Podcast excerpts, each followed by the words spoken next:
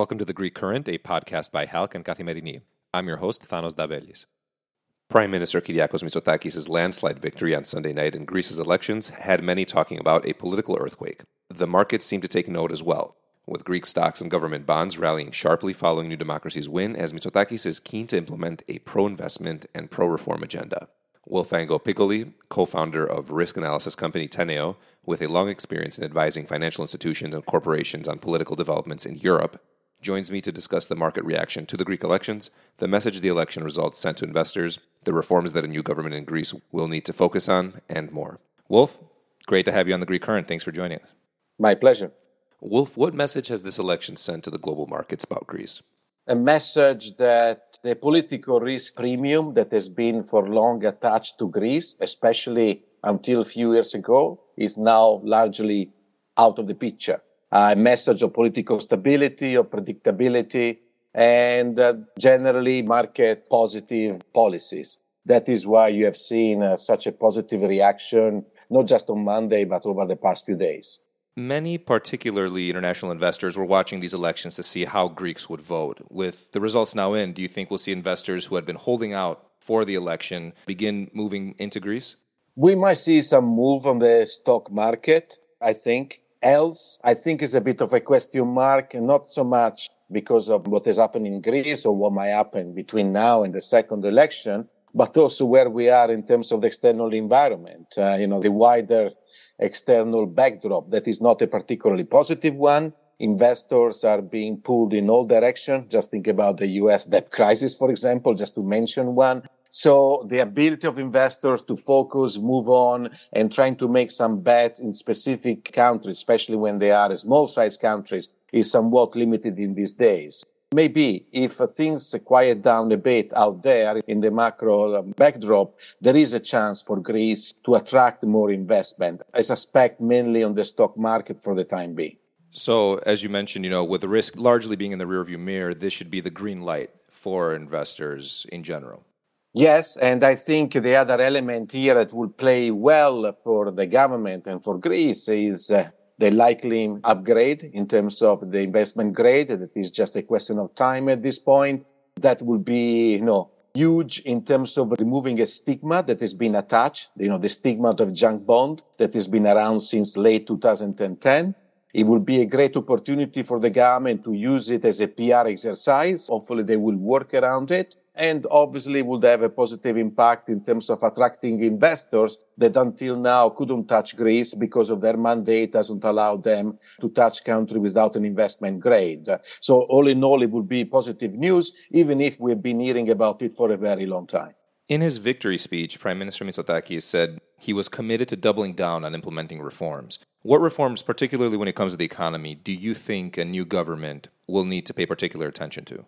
First of all, it's good to hear about doubling down because we haven't seen much done in the first term in office. And obviously, we have to acknowledge that COVID hijacked the term. But on the other way around, let's be very clear the reform momentum of the outgoing government has disappeared for some time. Now there is a big opportunity. Uh, there is no more alibi. Most likely they will get a very significant majority. The opposition is likely to be weak for the foreseeable future. Now, what is needed is plenty. And it's actually not just the quantity, but also several of the reforms that are needed are politically difficult. They require lots of political capital. Judiciary, education, health system, trying to tackle tax evasion. These are just some of the few that comes to mind and also reducing the size of the state, the bureaucracy, which is still very prominent in Greece. All of these have been largely sidelined the first term in office. Second term in office, generally in Greece, is not a term for big, bold moves. Hopefully, Mitsotakis will surprise us again, like he did last Sunday.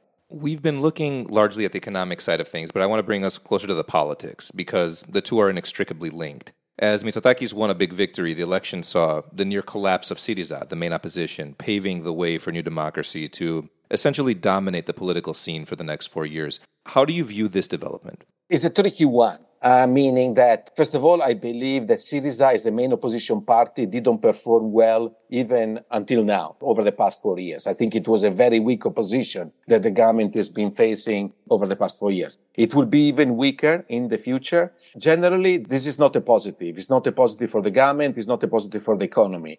Because a good opposition, a constructive opposition, an opposition that keeps the government in check, accountable, and forces it to, be transparent is generally good for the quality of policy making, for uh, passing difficult reforms, for keeping the, so the consensus, the wider consensus that is generally needed.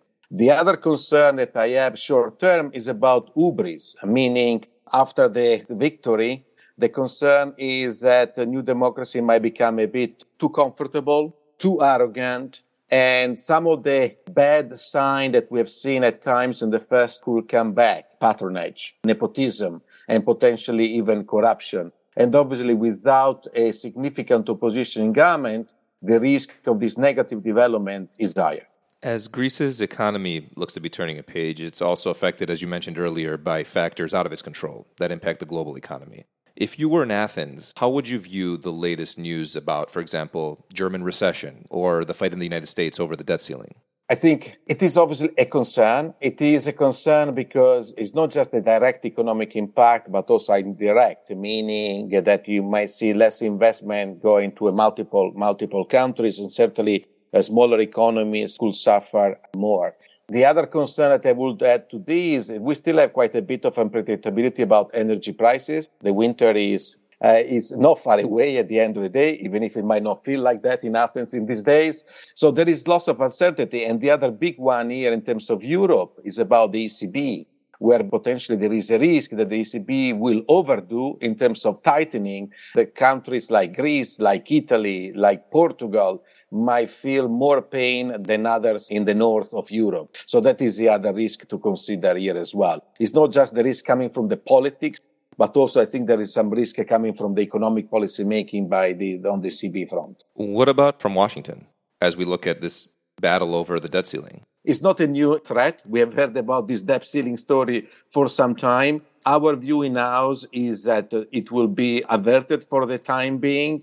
And I think even if it materializes, meaning that we have an outright crisis, it remains to be seen what could be the impact on the European economy. It might take some time here, but in our view, as I said before, I think a compromise, at least a temporary one, is more likely to be reached than not. As Greece Wolf emerges as a success story, it's neighbor Turkey is not only turning toward authoritarianism, but its economy is in the doldrums. With the safe money being on an Erdogan win on Sunday and the continuation of Erdoganomics, what risks does this pose to the region? That eventually Erdogan might need to raise the tensions in the region to divert the public attention away from what is happening on the economic front. We have seen this movie before. Generally, foreign policy moves give Erdogan a limited uh, time. He doesn't need it now. He is most likely going to win a wide mandate. He just won a very comfortable parliamentary majority. But the concern that if the economic outlook in Turkey deteriorates further, he might start looking around for some headlines. And uh, foreign policy generally provides the headlines that he might need to distract the Turkish public for a few days at least. Are there any broader risks associated with any ups and downs in the Turkish economy? I think actually for Greece could be an opportunity in some ways. If you want to try, let's maybe for once, let's focus on the upside. You know, risk analysts like myself don't tend to do very often, but I think we should. It could be an opportunity in terms of, you know, tourism, for example. If things in Turkey gets a bit tricky and the public gets, foreign tourists gets a bit more uncomfortable, despite the low cost, Greece is a potential winner out there. It could be an opportunity for Turkish company to start going around in Turkey and looking for stuff to buy. The Greeks know Turkey. They know how to do business there. There are lots of similarities in terms of how business are run. So there could be an opportunity there. And also the other opportunity for the Turkish economy it's more Turks trying to put their money in Greece. We have seen all that already the last few years with the golden visa and else. We have seen investment in the real estate. Maybe the Turks, after knowing that Erdogan is going to be in power for the next five years, they might decide not just to park some money in Greece, might actually decide to do more than that in Greece. Wolf, it's been great speaking with you. Thanks for joining us. Pleasure. In other news, PASOK leader Nikos Androulakis emphasized again on Thursday that the party is not interested in forming a coalition with ruling New Democracy, even if two or three seats are needed to form a government. Our goal is to become a majority force in the progressive area, the center left party leader said. Androulakis also insisted that PASOK had been a productive opposition party, citing key laws on which it had voted, whereas Syriza had not. He even used the defense pact with France and the extension of the Evros fence on the land border with Turkey as examples. Syriza and PASOK are now on a collision course as they battle for dominance of Greece's center left. Finally, German Chancellor Olaf Scholz called for political courage in Cyprus peace talks during a visit to Berlin by Cypriot President Nikos Christodoulides, who said the island's division was a European problem and Brussels could lead the way to a solution. Scholz welcomed Christodoulides on Thursday during a press conference in Berlin after the two leaders had an exchange of views on a broad range of subjects, including the Cyprus problem. The Cypriot president said he spoke with his host about issues on the EU agenda as well as bilateral relations, adding the two men made an appraisal of a number of issues such as education, tourism, migration, and the need to boost ties in other domains. That wraps up today's episode of The Greek Current. Thanks for tuning in.